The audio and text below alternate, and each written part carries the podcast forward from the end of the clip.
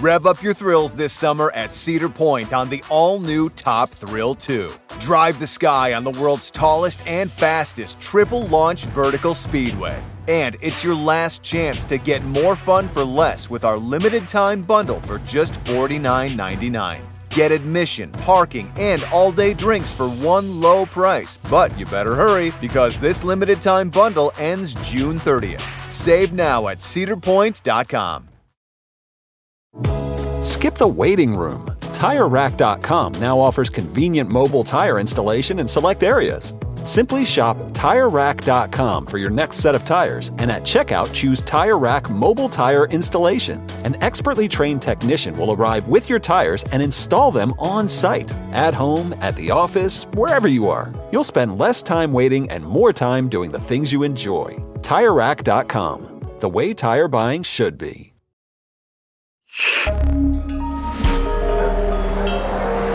Listener supported. WNYC Studios. Hey, Lulu here. Whether we are romping through science, music, politics, technology, or feelings, we seek to leave you seeing the world anew. Radiolab adventures right on the edge of what we think we know, wherever you get podcasts.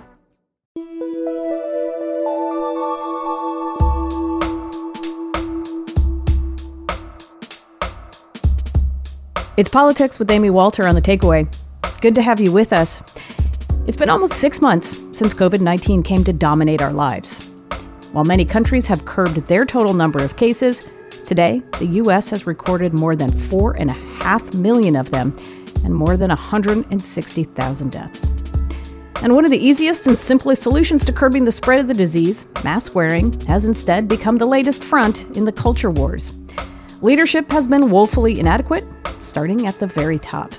The White House has sent mixed messages all along about the scope and severity of the crisis. Within a couple of days, it's going to be down to close to zero. Yeah, one day, it's like a miracle; it will disappear. It will go away. You know it. You know it is going away. It's going to go away. This is going to go away. It's going to go. It's going to leave. It's going to be gone. It's going to be eradicated. And of course, the president himself has spread conspiracy theories about the science and the solutions to stopping the pandemic. She was on air along with many other doctors. They were big fans of hydroxychloroquine, and I thought she was very impressive. About the only thing we can agree on is that a vaccine may be the only way the U.S. can get close to returning to normal. Meanwhile, with the election looming, the president has been desperate to show that the vaccine is just around the corner. We will have a very successful vaccine, therapeutic, and cure. We're making tremendous progress. I deal with these incredible scientists, doctors, very, very closely. I have great respect for their minds. But even a successful vaccine won't be a panacea for all the problems unearthed by the virus. Just convincing Americans to get a vaccine will be its own challenge. Trust in public health officials has been undermined by the president, and of course, a majority of Americans think the president has mishandled this crisis in the first place. And then there are the challenges of manufacturing the drugs at scale and distributing them. To better understand where we are in the vaccine development process and what we could expect when one becomes available, I sat down with Carolyn Johnson, a science reporter at the Washington Post, and Umair Irfan, a staff writer at Vox.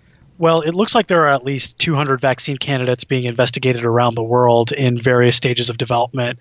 There are about two dozen undergoing clinical testing in various stages. Six are actually beginning phase three trials. And in China, the Chinese military granted approval to at least one vaccine candidate. When we say phase three, isn't that like the phase before we actually go into production of a vaccine?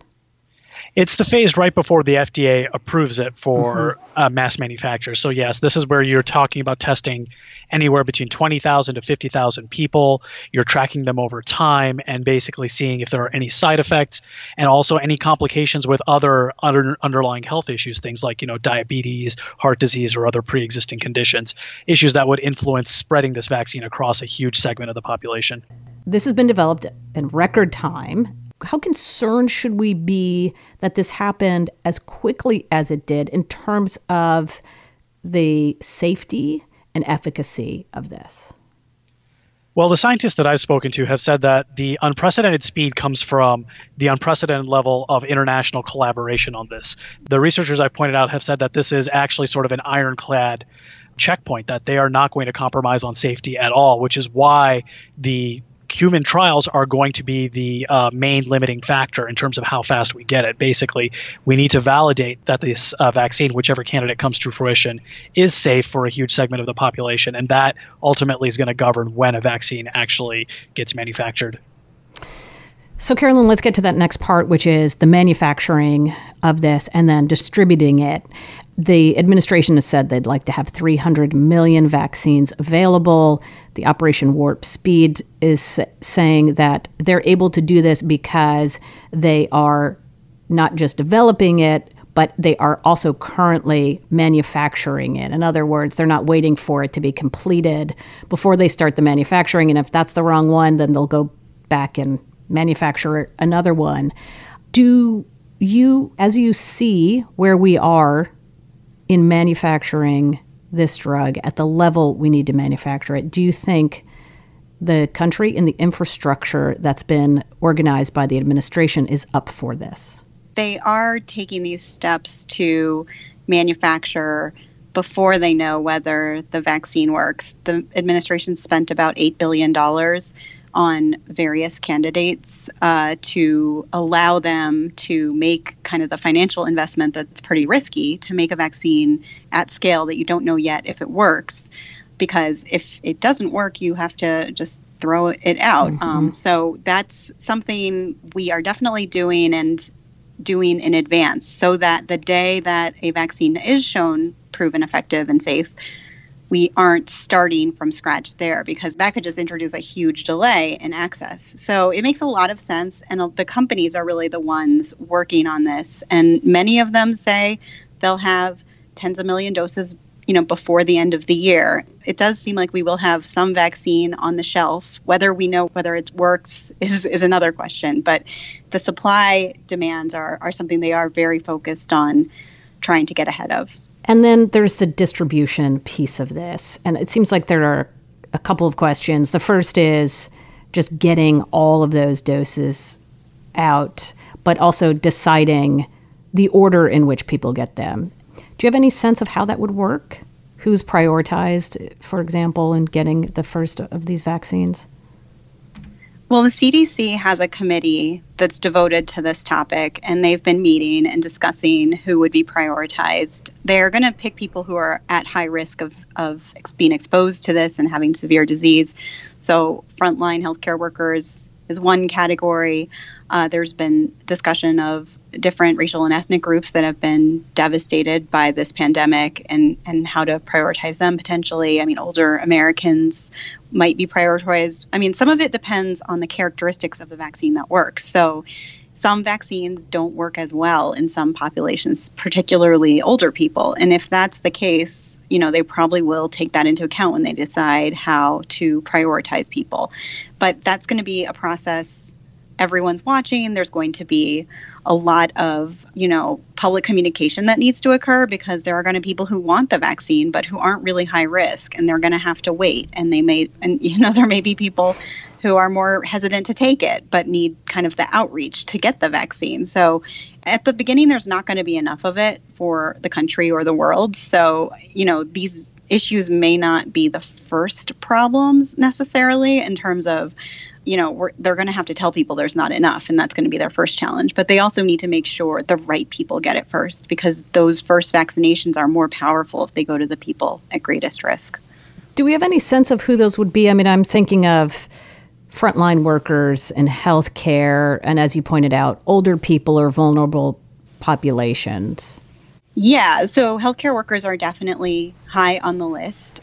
They are meeting about this. There's actually several different sort of bodies meeting about it. Both the CDC has been meeting about it in a process that's kind of public, so people can can be sure that you know it's not happening behind closed doors exactly. And then there's also a separate group being convened, uh, the National Academies um, of medicine that is looking at this issue too. So they are still debating. They haven't finalized the prioritization. Carolyn, let's go to something that you have written about, and it's the idea that uh, just because we have a vaccine doesn't mean that this moment that we're in and this pandemic that we're in is over, that it really is only the beginning. So, help give us a reality check on what it would mean to get a vaccine into the American public. Everyone's looking to the vaccine to bring us out of this, and that's that is the solution that will hopefully end this pandemic. But I think there's potentially not a full understanding of how much has to do after we do reach the scientific milestone, which will be a huge, important, uplifting day, like a mental shift in how we can think about our relationship to the coronavirus. But it doesn't mean the next day we take off our masks and we all can hug our friends and family mm-hmm. again because depending on how effective the vaccine is, a certain por- portion of the population are really going to need to get it in order to uh, to be safe, and that will take time. Uh, it sort of depends. If we have a w- really really slam dunk vaccine, it would be less of the population. But in any case, we're talking about a rollout that would take months to, I mean, years potentially for the whole world to be safe. So it'll be bit by bit that people feel safer because of the vaccine, but also because of other things that we can do to help, you know, c- contain this pandemic. There are just other things that people already have accessible to them that can really help bring down disease transmission. We've seen it in other countries where some countries, I mean, they still have outbreaks occasionally, which they are able to contain, but they're able to return to some level of, of much more normalcy than we have here because they've used sort of like more old fashioned tools. It's most likely not going to change our lives that day, that month. I mean, we all have to get the vaccine. Most of these vaccines are two dose vaccines at this point. So you need a booster shot like about a month later. There's just a lot of logistics that are going to come into play. But it doesn't mean to be pessimistic. It just means that to be more realistic, to not be disappointed if the day after, the month after the vaccine, you still are wearing a mask. There are things that we could be doing, other countries are already doing to mitigate the spread, but we can't even get people to wear masks in this country. So the idea that we will still be able to remain vigilant on that seems to me a very big challenge once people say there's a vaccine there. Oh, it's okay. I don't need to wear this mask anymore. I got a vaccine.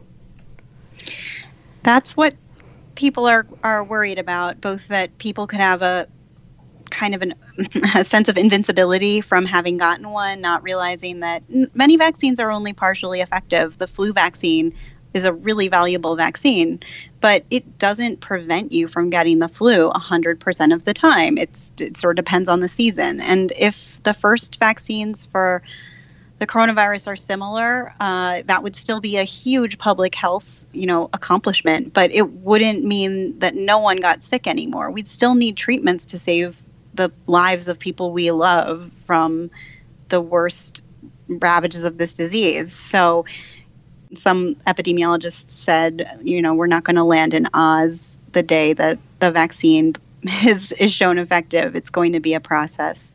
So, how do we get people to get a vaccine in this moment in time? Who can be the credible messenger here? You know, the president recently said that, you know, he expects a vaccine by November 3rd, just after the election or just before the election. So that kind of rhetoric can sort of undermine the integrity of the mm-hmm. process. People may think that it's being rightly or wrongly being rushed. And that's what scientists are working really hard to try to counter, to basically build up this credibility that even though they're working at a record pace at astonishing speed, they are still checking all the boxes. They have the data to back it up, that they are validating all the results, and that what they're distributing is safe and beneficial. But that requires a lot of you know transparency. That requires a lot of public education, and that's kind of been a bit of a hurdle right now because one, you have things moving so quickly that uh, they're not necessarily uh, being so forthright with the information that they have. We've seen some of these vaccine manufacturers, for instance, announce some of their latest findings through press releases rather than through you know peer reviewed papers or even through preliminary non peer reviewed papers. And so it's been harder to scrutinize those results. Um, and so that's something that could potentially undermine it. And the way you build that credibility is of course through transparency and through having good solid public messaging that through nonpartisan means potentially to, to illustrate the benefits of getting this vaccine and how it can help us return to normal. But it is a process and this uh, public acceptance aspect of it is not something that should be underplayed. This is something that's really important to start tackling right now and Carolyn, even without the challenging sort of partisan moment and the politics around this, we know there's also a very significant portion of the population that is very wary of taking of getting vaccines or getting their children vaccinated in the first place.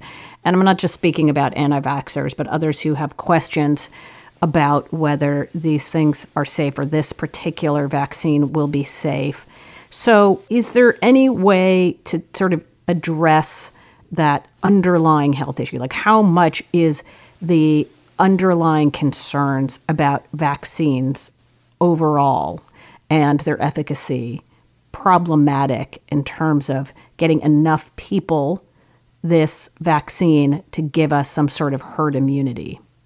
That's definitely going to be one of the many issues. I mean, in the first days, there won't be enough. So people probably aren't going to focus on that problem as the first hurdle we have to surmount, but vaccine hesitancy, both from people who are actively kind of anti vaccine, and then also just from many people, you know, particularly in communities that have been hardest hit by this pandemic, like the Black and Latinx communities, have very understandable distrust of the medical system. And that is going to be a huge issue because those people, in many ways, have the most, you know, if the vaccine is effective, it would be a tragedy if they don't get access to it. But we are just facing a moment of unprecedented kind of distrust of governmental authority. And so a lot of work really needs to be done to build bridges and, and engage those communities to understand what their concerns are, to address them, to talk about them in a really straightforward way. So that that's one of the huge challenges and it's playing out right now already because they are really working to make sure that the big 30,000 person trials that test whether the vaccines work have a lot of these communities represented because they don't want a bunch of people who are able to work from home kind of like affluent people just volunteering. They want a really good cross section of everyone who's going to need to benefit from this vaccine so that they know if it works. Right. Well, Carolyn and Umair, thank you so much for taking this time and speaking with me. Really appreciate it. Thanks for having me. Thanks.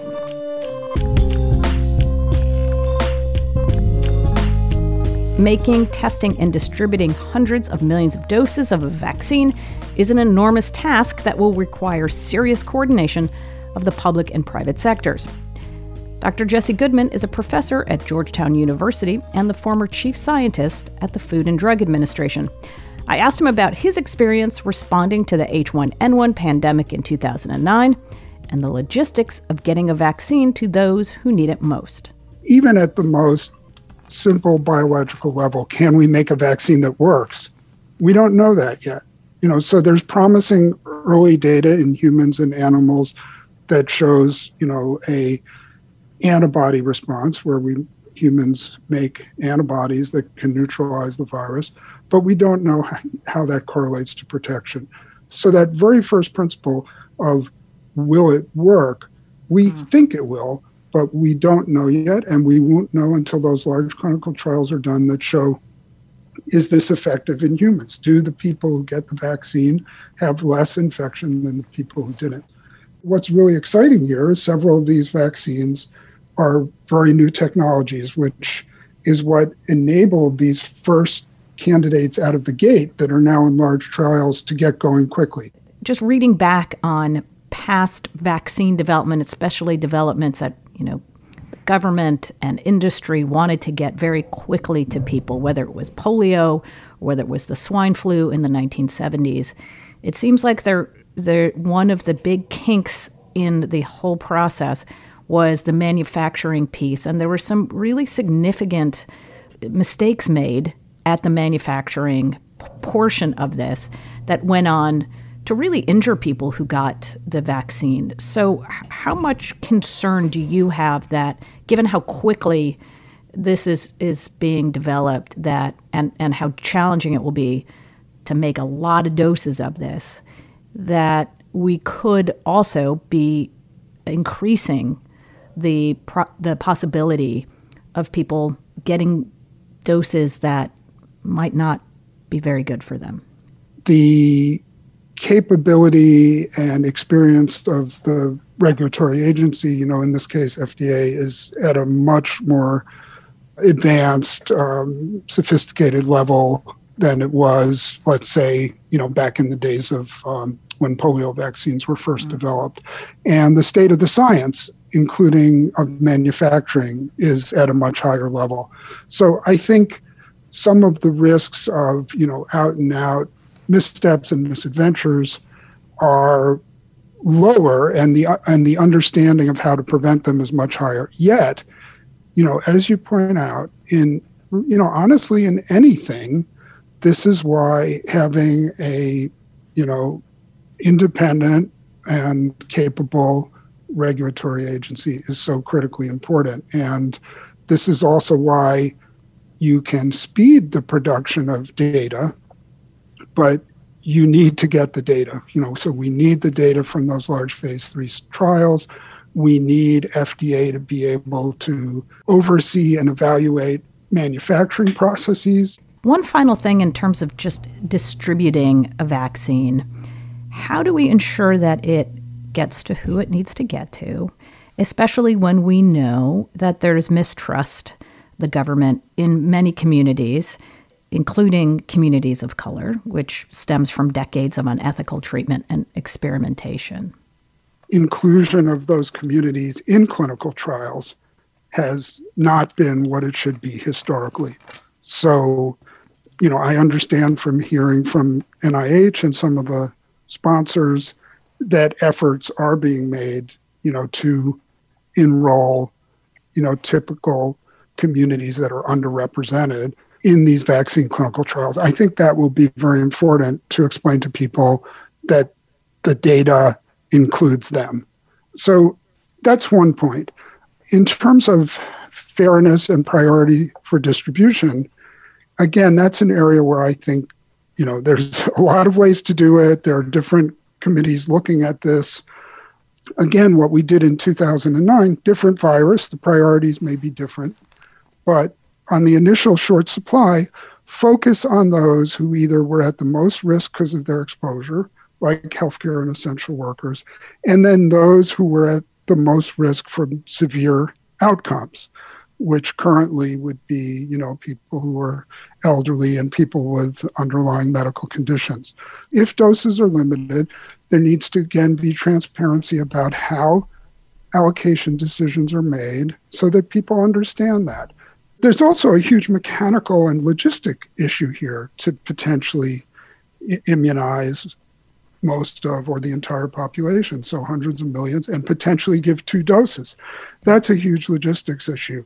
And, you know, we need a clear national immunization plan for this vaccine or series of vaccines, and we need to have that whole infrastructure in place ahead of time. So I'm really concerned that you know the day to do that is not when the vaccine's available; it's now. And uh, while there does seem to be good coordination on the vaccine development part, we haven't yet seen what the national immunization plan for this vaccine is going to look like.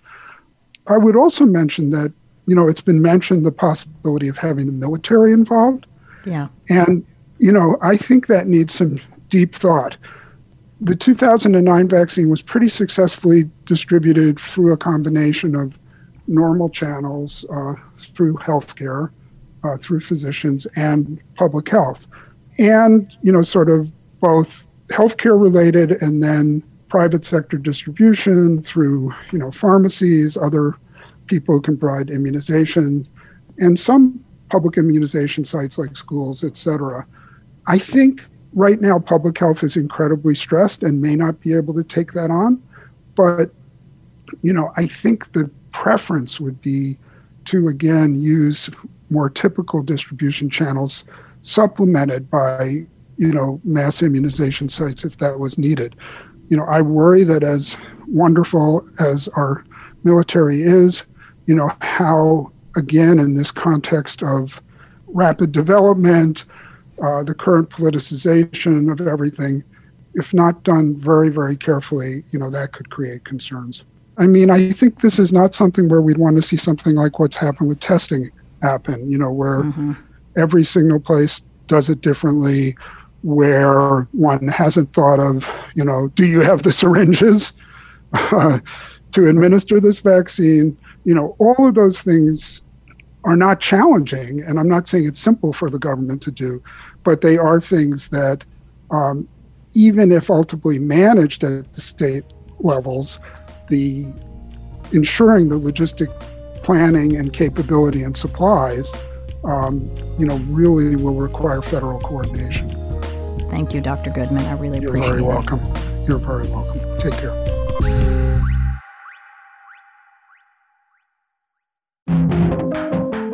This week on the New Yorker Radio Hour, the furor on college campuses over the war in Gaza.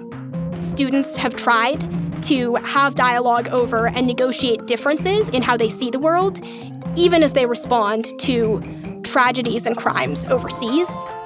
Students and faculty from Harvard University on the New Yorker Radio Hour from WNYC Studios. Listen wherever you get your podcasts.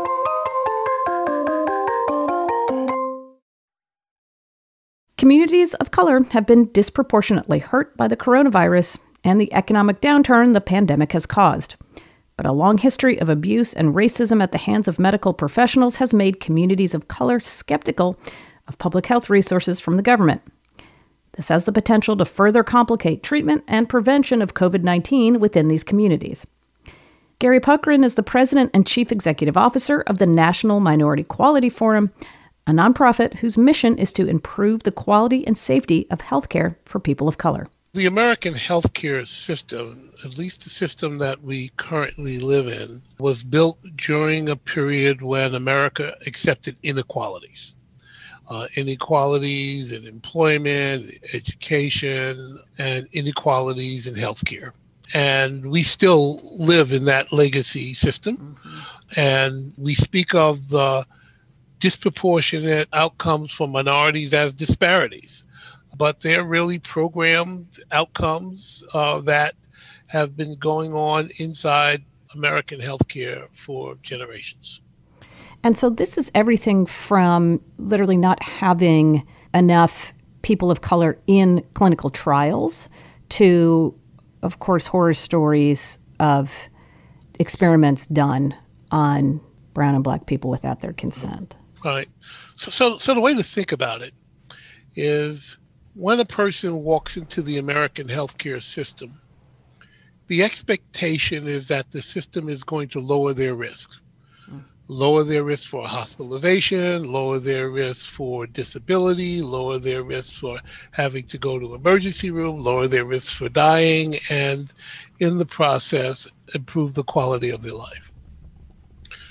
What's going on now is we are elevating the risk of some patients when they come into care. We elevate that risk because they don't have health insurance. We elevate that risk because they can't uh, financially able. And within that, there are also structured inequalities based on a person's race or gender or religion or whatever somebody thinks about. And so that's what we're dealing with here.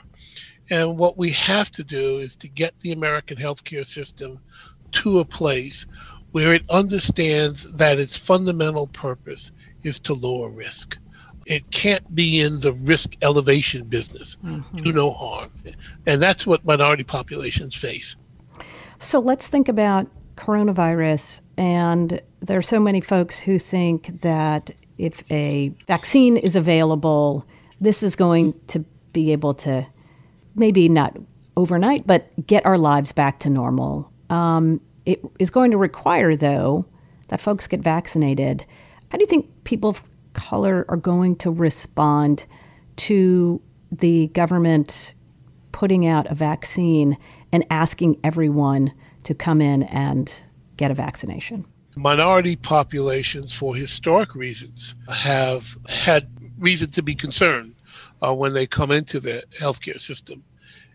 And now it's just elevated, uh, particularly as what we're doing with vaccines right now is uh, we're not using the traditional method of developing vaccines.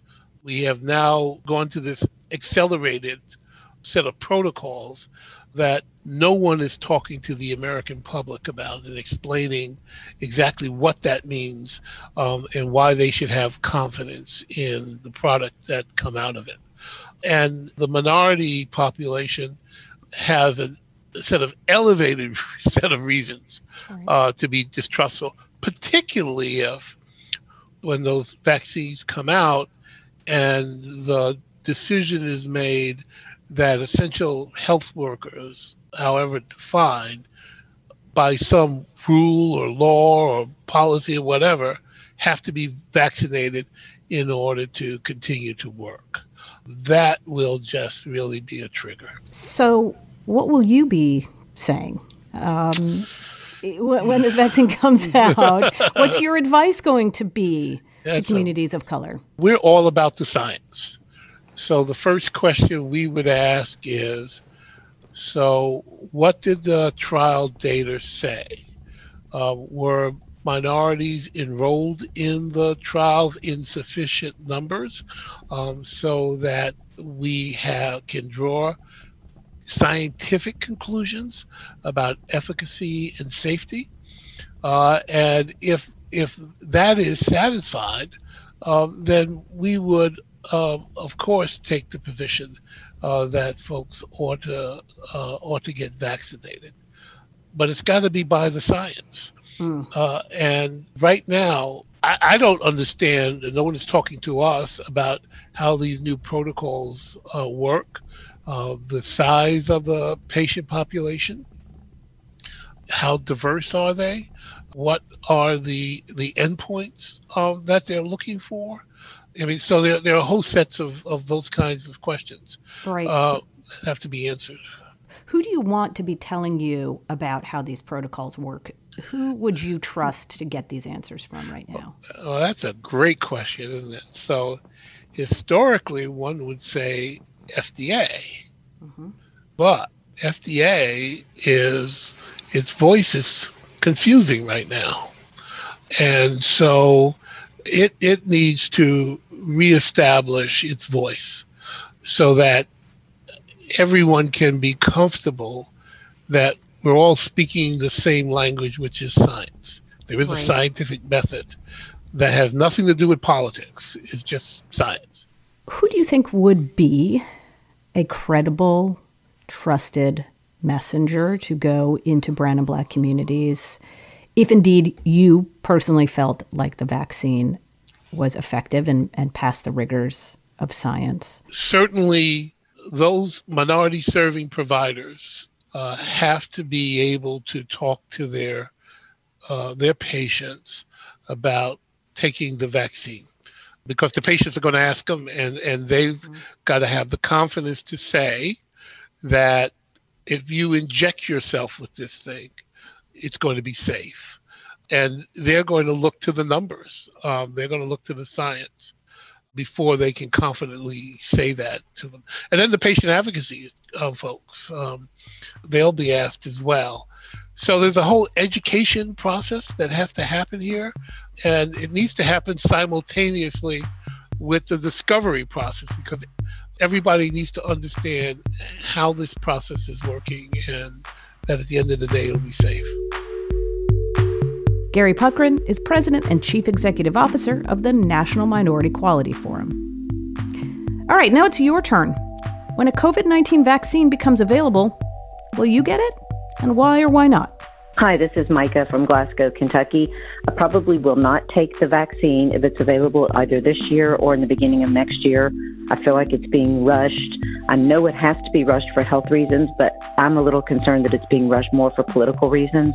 And for that reason, I probably am not sure that I would trust that it was safe enough to take without more studies. This is James from Bellevue. And when a vaccine that is approved by the CDC is made available, I absolutely will take it as soon as possible because I believe in science and trust in the CDC. Hi, my name's Jennifer. I'm calling from Orlando, Florida.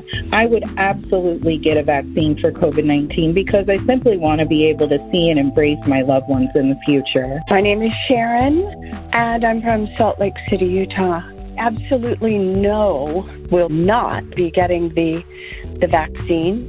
Um, I believe this is contrived, and it's more about dollars than it is health. Sadly. Hi, my name is Sabina Spicer. I'm calling from Portland, Oregon. I will be the first in line for the vaccine. I will be there with my toddler and my husband. We will camp out if we have to to get that vaccine. We will camp out like there's a new Star Wars movie coming out and we will be there uh, ready and waiting for it. My name is Mike. I'm from San Diego, California. I, will definitely get a vaccine, especially if it's proven to be successful. Not only will it provide me peace of mind for myself and allow me to be a little bit normal, but it'll also help in aiding the community and my fellow Americans around now. This is John in Denver, and I will get a vaccine uh, in a heartbeat, provided it's scientifically sound. I'm uh, 63 years old and um, and scared by the Rona. As always, we appreciate hearing from you. 8778 My Take. It's the number to call.